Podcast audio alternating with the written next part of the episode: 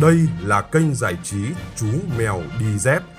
Bạn đang nghe chương trình đọc truyện cổ tích dành cho các bé.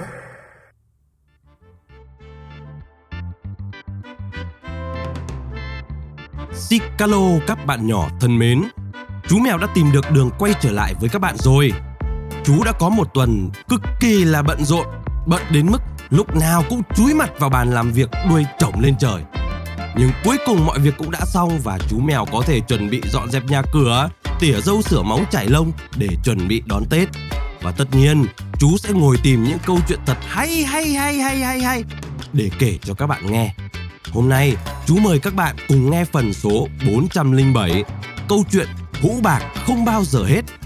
Nhưng trước tiên, chú mèo xin gửi lời cảm ơn đến các thính giả nhỏ và phụ huynh đã donate ủng hộ.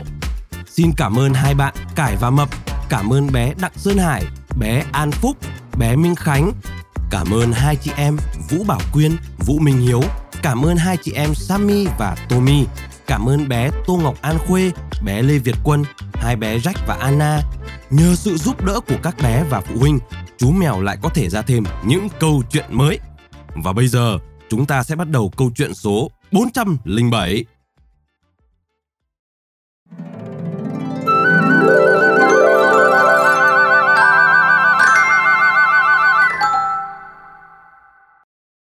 Ngày xưa, có một ông già làm ăn chăm chỉ cẩn thận. Ông có ba đám ruộng. Khi gieo mạ xong, lúc mọc đều thì ông đem mạ đi cấy kín những đường giò trong ruộng, chứ không bỏ trống như những nhà khác. Những con mương ở gần ruộng nhà, ông cũng cấy nếp, cấy lúa thơm, chứ chẳng năm nào bỏ không. Làm xong mùa lúa, ông lại lên rừng chặt củi đốt than đem bán. Mỗi lần bán than, ông giấu vợ vài hào, cất riêng ở một nơi. Đến khi tuổi già sức yếu, ông đã để dành được một hũ bạc. Tuy nhà làm ăn no đủ, có tiền để dành như vậy, lúc nào ông cũng buồn vì thương con trai. Đứa con trai một này được mẹ bênh, cưng chiều, nên lúc bé cậu hết ra đồng ra bãi thả diều, rồi vào làng đánh u đánh trống. Khi lớn lên, anh ta cũng chỉ ở nhà vào lúc hai bữa cơm. Ông già đã nhắc con rất nhiều lần. Mỗi bữa ăn ông nhắc một lượt.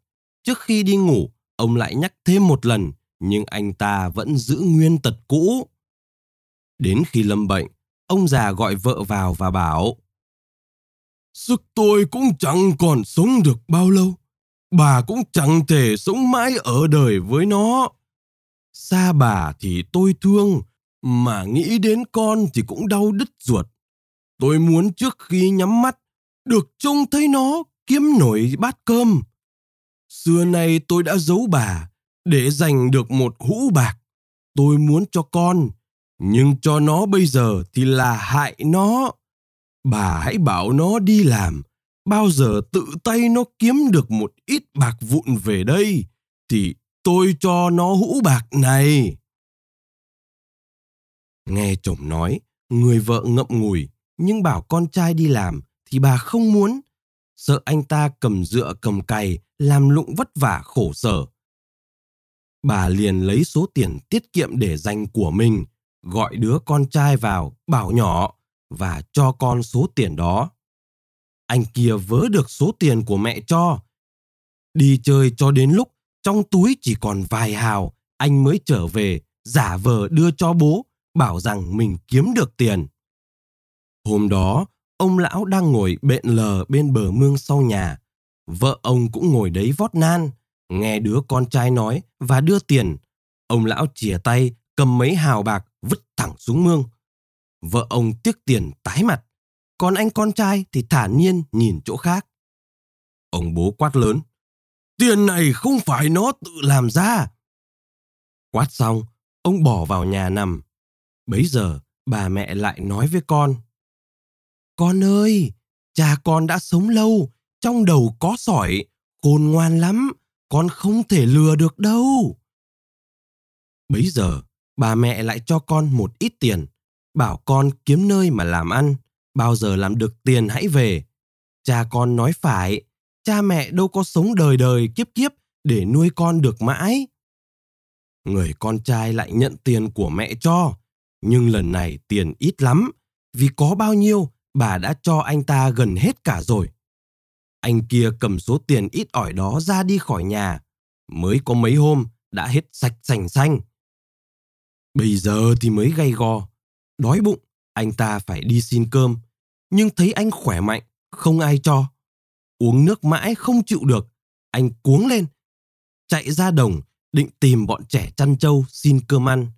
Nhưng trời nắng to, bọn trẻ đã đi tìm bóng dâm tránh nắng. Thấy giữa đồng có hai người đang tát nước. Anh kia lần đến. Trông giá cơm hầm của hai người để trên bờ. Anh ta ngửa tay xin ăn. Nhưng hai người tát nước đáp. Giá cơm ấy là công tát cả cái đầm này đấy. Tát cạn đầm mới được bằng ấy cơm. Anh có muốn ăn thì vào đây tát với tôi một lúc đã. Đói quá, anh chàng lêu lỏng phải chịu tát nước để kiếm bát cơm. Lúc đầu anh ta ngã siêu ngã vẹo, sau cùng cũng tát được lưng gầu nước. Đến lúc ăn cơm, anh ta ngồi bật khóc. Anh đã biết được muốn được một bát cơm ngon phải tốn bao nhiêu sức lực. Tát xong đầm, anh vào làng tìm việc làm thuê. Một người nhà giàu thuê anh xay thóc và giã gạo. Xay một thúng thóc, giã trắng bốn cối gạo, chủ nhà mới trả công cho anh hai bát gạo. Công làm thì nhiều, mà gạo được thì có ít quá. Anh chẳng dám ăn cả. Mỗi ngày chỉ dám nấu một bát gạo, chia làm hai bữa. Say dã thuê được ba tháng, anh đã để dành được 90 bát gạo. Anh đem gạo bán được một ít tiền, mang về đưa cho cha. Bấy giờ đã sang mùa đông, ông già càng yếu mệt. Một hôm, ông đang ngồi đốt lửa sưởi thì người con trai về đưa tiền. Tiện tay, ông ném luôn mấy hào bạc vào bếp lửa đang cháy. Anh con trai giật thót, không kể là bỏng, anh cho tay vào bếp, cào than, lấy mấy hào bạc ra. Ông già cười đến chảy nước mắt. Ông nắm lấy tay con. Con ơi, cha sung sướng lắm rồi. Bây giờ cha đã tin con. Tiền đó chính tay con làm ra. Khi nào làm lụng vất vả mệt nhọc, người ta mới biết quý trọng đồng tiền của mình làm. Thế là ông già đưa hũ bạc cho con và bảo, nếu con không chịu làm lụng, dù cha có cho con một trăm hũ bạc thế này, cũng vẫn là thiếu. Nay con đã biết làm ra của, bạc của con sẽ mãi mãi có thừa. Hũ bạc tiêu không bao giờ hết, chính là hai bàn tay con đấy. Từ đó, anh con trai kế thừa gia sản, chăm chỉ làm ăn và xây dựng nên một gia tài giàu có.